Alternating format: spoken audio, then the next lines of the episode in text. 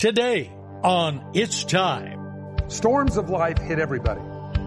It's where your hope lies when the storms hit. I hear the calling. It's time. It's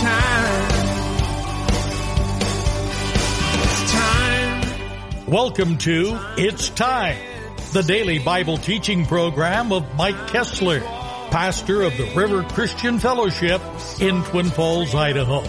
Today, we're going verse by verse through the New Testament book of Acts. So, follow along as we join Pastor Mike. It's time these wounds to heal. Over the mountains and over the valleys, I hear the calling. It's time. Acts. We're going to be looking at chapter twenty-seven tonight again, as we look at Paul in a shipwreck. Ah, this is an incredible story, and uh, looking at how people look at things differently than people of faith. So tonight we're going to look a little bit more at all that and see exactly how Paul, though he was involved in the same things that everybody else was going through, it affected him differently. And thus, everybody else was affected differently as well. We'll just pick the story up in um, uh, twenty-seven thirteen.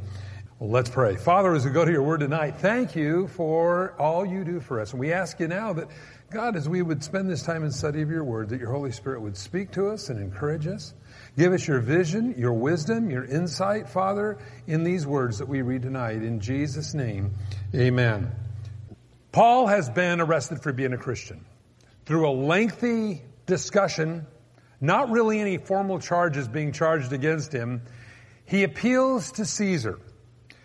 They now say, okay, to Caesar you've appealed, to Caesar you must go.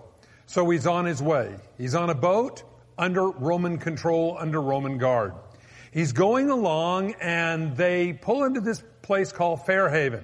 It was a little town. It's getting late in the year. It's after October fifth because the Bible actually gives us some descriptions about some of the feasts going on. And so it's after the fifth of October, and from the fifth of October till about the end of November is considered extremely dangerous sailing. After the end of November, it's insane sailing. You don't do that. Well, the winds turned early, and this is what happened as we see this. Now, uh, Fairhaven was a little town, a little seaport town. Uh, they didn't want to spend the winter there. They knew they weren't going to be able to make it clear to, to uh, Rome where, where uh, Caesar was. So the idea was then to get to Phoenix, a little better place, bigger town. If you're going to spend three months, it's a lot better to be there than in Fairhaven. And so because the day was nice and they thought the weather was going to be okay, they set sail. And this is where we pick up the story in verse thirteen. And when the south wind blew softly, supposing that they had obtained their purpose, parting out to sea, they sail close by Crete. Notice it says, supposing they had obtained their purpose. People of the world oftentimes do not read things properly. Now, Paul had warned them, do not go on this trip. I, God had warned him not to go. And so he said, this is going to end in a disaster. And so they listened to the captain of the ship instead. So, believing they had attained their purpose, they took off. It says, but not long after, a tempestuous headwind arose called a Eurocyclodon. We talked about this last week, how it was basically a hurricane is what hit them. And this is not just a hurricane. This was what we would call like a nor'easter.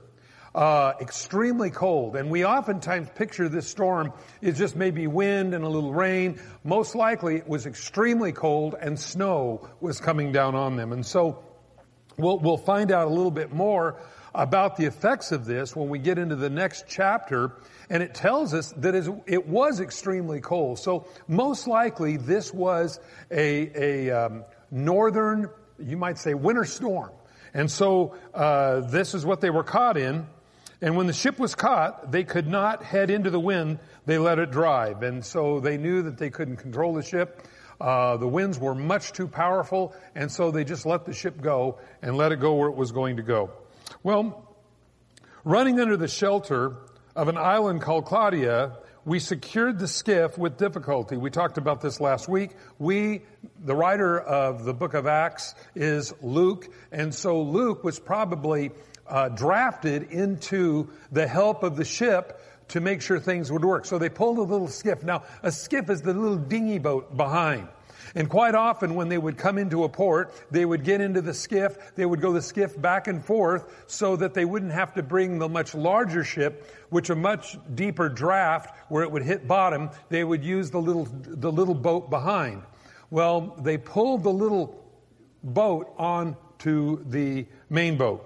Um, and the Bible here tells us that Luke was uh, part of that as well. And so it says that uh, they, when they had taken it on board, they used cables to undergird the ship, fearing that they should run aground on the on Sardis sands, and struck sail, so they were driven.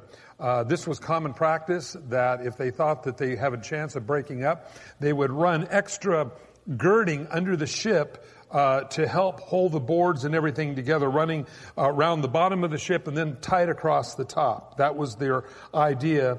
They were doing, and I, you say, why is this even in here? I believe it shows they believed that they were in real trouble. And they were doing every single thing they could do to make sure that they would make it to their destination. Now, anybody that had traveled on the seas much, and Paul had traveled on the seas quite a great deal. In fact, uh, as we talked about it before, as we get into Second Corinthians, you'll find Paul lists his credentials of being a pastor, and they weren't the the uh, diplomas from the different seminaries that he went to. Uh, it was all the hardship and the tears and the and the trials that he'd gone through. And one of the things Paul's mentioned, that he was shipwrecked three times. So he was, uh, Paul was a, a fairly experienced traveler on the seas. And he also noticed, I believe as well, when the others were doing everything they could do to save the ship, uh, because they knew that they were in trouble. They were in um, late fall, uh, driven by a Eurocyclodon or a full-on nor'easter type hurricane. And this thing had swallowed them up. From the way it sounds and words it here, they were almost like in the eye of it. Now, a couple of things I think are really important to, to recognize here. First thing is that the rain falls on the just and the unjust just the same. Paul was a righteous man. He was with a bunch of people that were unrighteous. In fact, some of the people he were he was with were hardcore criminals. Paul was being lumped in with them because he was arrested for being a Christian. The point is, is that just because we're a Christian doesn't exempt us from trials that we go through in this world. We're, we're going to go through those things. Paul went through them. You might ask the question, wh- where, why the storm? Uh, we find in the Bible storms had a lot of effects, and sometimes the storms were, I believe, demonically inspired. We remember Jesus said, let's go to the other side of the lake. And we remember that um, they set out. Jesus fell asleep on the cushions of the boat, and the, the sea came up, and um, uh, they woke Jesus and said, we're going to go down. We're, we're sinking. And Jesus gets up and rebukes the winds and the waves. And so that's something that, that, uh, that the Lord did, and it became a sea of glass. Now, when they finally crossed over to the other side, this is where they found the man demon-possessed, the man of Gadara. So the disciples were pretty amazed because they said, what manner of man is this that even the winds and the seas obey him? So I, I, I look at that. But at the same time, we remember that Jonah uh, was told by God to go to Nineveh and tell that great city, the capital of the uh, Assyrian Empire, most evil country probably that's ever been on the face of the earth, and there's been a lot of evil ones, um, to go tell the capital city to repent. He didn't want to go.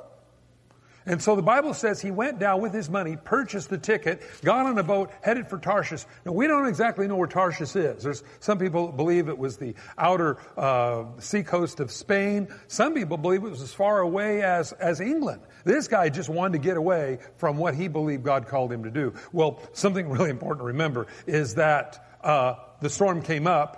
Finally, they threw Jonah overboard. The sea became glass, and the great fish swallowed him and, and ralphed him out on the beach after three days and three nights. Well, the point being is this. Storms of life hit everybody. It's where your hope lies when the storms hit. And noticing that this storm happened to be the same exact storm that affected everybody else. You might think a little bit about that today in our current economic situation in the world, and especially in the United States. Uh, there's it, it, this is affecting everybody. There's nobody that's that's going to go unscathed in this. If you're if you have a business, you're going to see your business scale back. If you're an employee, you might see yourself out of a job. If you see uh, that you have a, a, a relatively good income, your income might be cut back so that you can retain your job. Uh, there's it's going to affect everybody.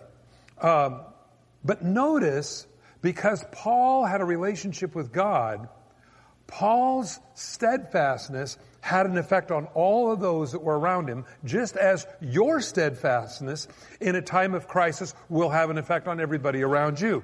Now, he goes on and it tells us here. It says, because we were exceedingly tempest-tossed, the next day they lightened the ship.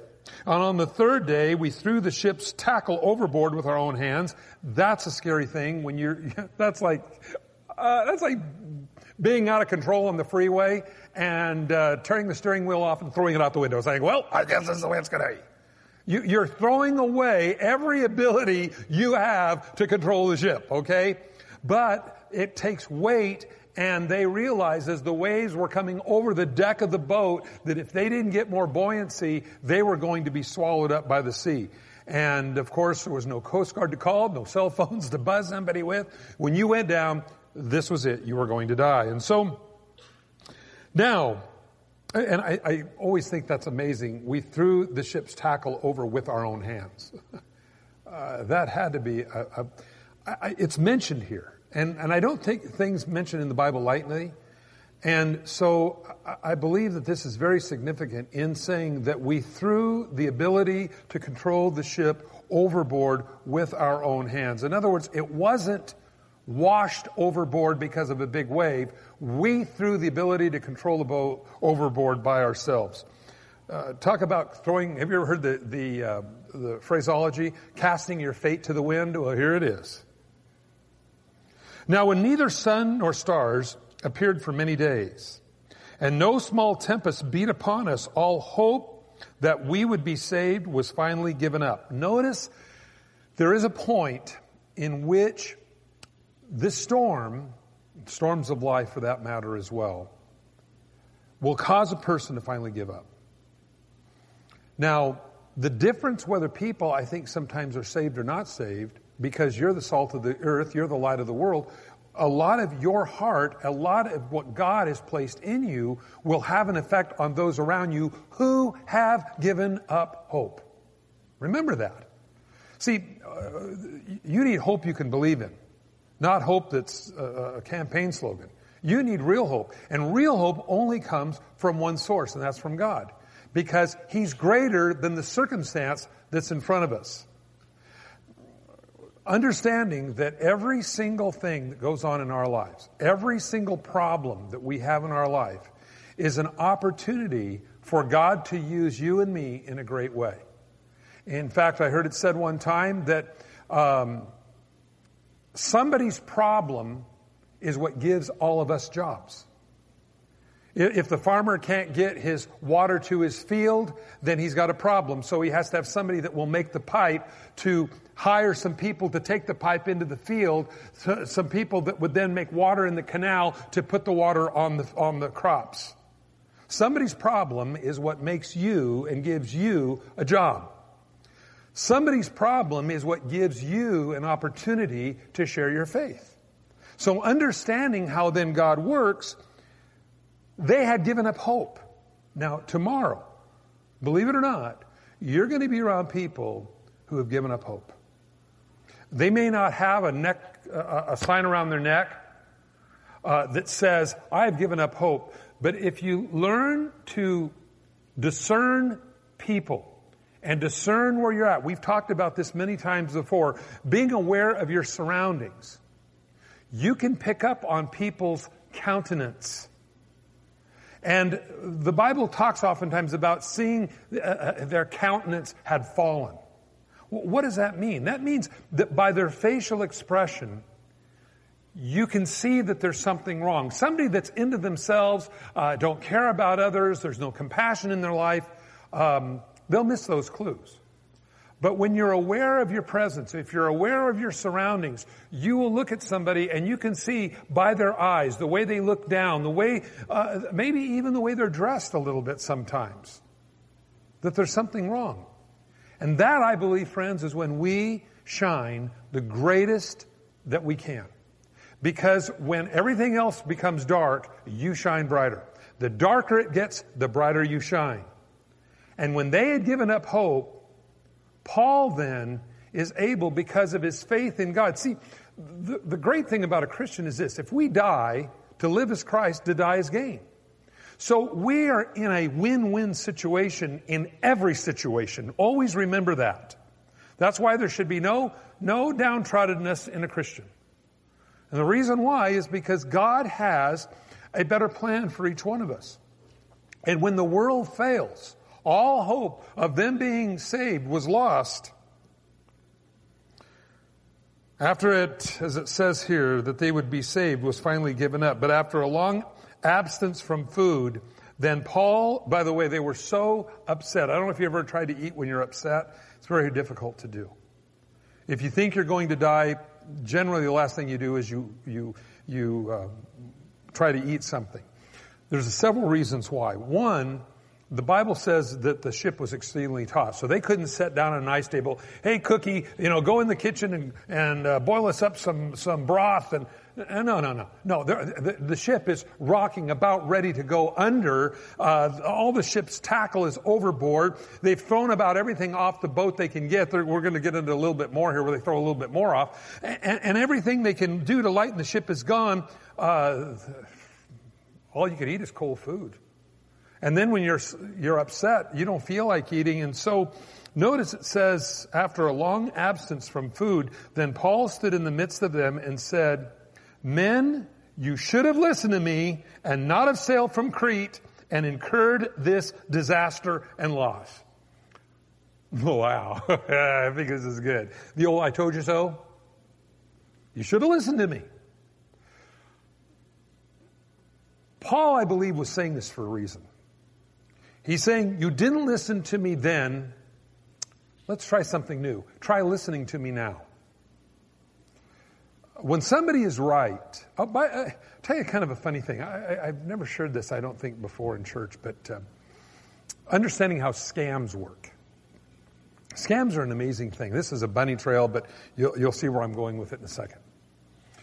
You take one hundred people, primarily even in church, and you say, you know what, I, I'm an investor, and I, I uh, really watch the stock market closely. And um, if you've got any money to invest, I want to help you, and I'll make you some money. And and so you tell fifty people in the congregation, or in the class, or in the school, or in the uh, company, you tell fifty of them the stock market is going to go up. You tell the other fifty percent the stock market is going to go down. Well, week goes by, stock market goes up. You go to the fifty percent that you told it was going to go up to. Well, see, I was right. Now, let me tell you this. And you take out of that fifty, you take twenty-five, and you tell them the stock market's going to go up again. You tell the other twenty-five the stock market's going to go down. You say, well, what about what about the other fifty? You write them off. You don't have anything to do with them anymore, because you're you're this is the way a scam works. They zero in for their turkey is what they're looking for. So twenty-five are told it's going to go up again. twenty-five, it's going to go down. It goes up again. The guy goes back to the twenty-five that it went up again. He goes, see, two times in a row, I'm right. I know this stuff. He takes twelve, says it's going to go up again. Takes thirteen and says it's going to go down again. It goes down, let's say, the next time. Then he goes to the thirteen. And he says, you know, I've been right three times in a row now. Um... Look, do you have a couple thousand dollars you want to invest? Well, give me your money and I'll and I'll invest it for you. And so thirteen people give him a couple thousand dollars apiece. They never see the guy again. How can that happen? Well, because he was playing the numbers. He was playing the odds. And if you tell enough people something long enough and change the story to every different group of people, some people are going to say, boy, that person's really a nut, really a kook. But others are going to say, wow, this guy knows the market. Well, Paul wasn't doing the numbers game. He simply just went and said, you know, you should have listened to me. Look at the disaster this has ended in. Now notice he says, and now I urge you to take heart, and there will be no loss of life among you, only the ship. For there stood by me this night an angel of God to whom I belong and whom I serve, saying, do not be afraid, Paul. You must be brought before Caesar, and indeed God has granted you and all those who sail with you. Therefore take heart, men, for I believe that God, I believe that God, that it will be just as it was told me. However, we must run aground on a certain island. Wow, talk about a word of knowledge. He, he had it nailed. Now, here's something really amazing. Paul, the prisoner, now becomes the chief source of hope for the people on board. Um, remember that. I believe we all need to remember that. You, me, we're a source of hope in a world where there isn't any hope.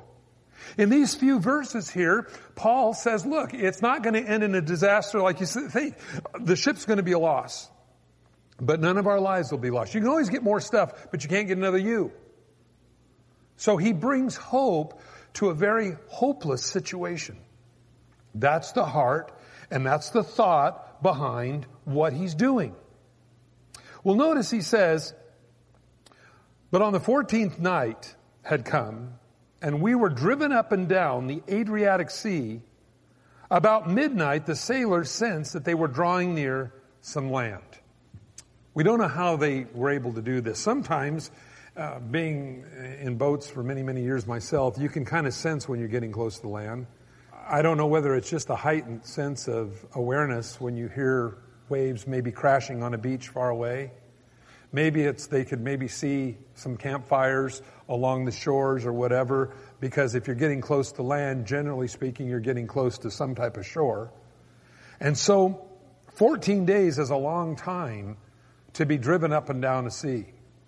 Uh, remember, they have no way now to control their boat. They're just at the mercy of the seas. And so it says, when the fourteenth night had come, they were driven up and down the Adriatic Sea. About midnight, the sailors sensed that they were drawing near some land. And they took soundings and found it to be twenty fathoms. And when they had gone a little farther, they took soundings again, and it found to be fifteen fathoms. So it went from about one hundred twenty foot to about sixty foot or, or ninety foot, excuse me. And they realized that they were, they were, they were getting closer and closer to land. Then fearing that we would run aground on the rocks, they dropped four anchors from the stern and prayed for day to come. Um, these guys were scared beyond measure because, first of all, there's a couple things. It was extremely cold. Probably there was it was snowing. Uh, a lot of times we don't think that because of the area that it was in, but understanding again that this was probably mid to late October.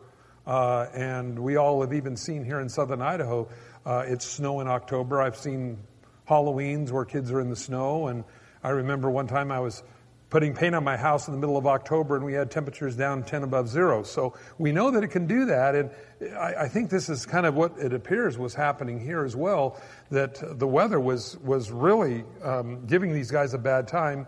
And so they dropped anchors. They knew if the ship broke up, they'd be thrown in the water. And where they, it's night, are they, are they twenty miles from shore? Are they a mile from shore? They don't know. They can't see. All they know is that the sea evidently sounded different, which it does when you come into uh, shallower water. Um, and, and, uh, so, uh, they, they dropped anchors and prayed for day to come. As the sailors were seeking to escape from the ship, when they had let down the skiff into the sea, under pretense of putting out anchors from the prow, Paul said to the centurion and the soldiers, unless these men stay in the ship, you cannot be saved. Wow. Um, it's kind of like everybody needed each other here. Thanks for joining us on It's Time. as Pastor Mike teaches verse by verse through the Bible. If you've missed a program or would like to catch up, you can do so by getting it from the It's Time podcast in the iTunes Store, or by downloading it from the It's Time website at the river christian fellowship dot com. On behalf of Pastor Mike and the rest of us here at the River Christian Fellowship, thanks for listening, and tune in next time for It's Time.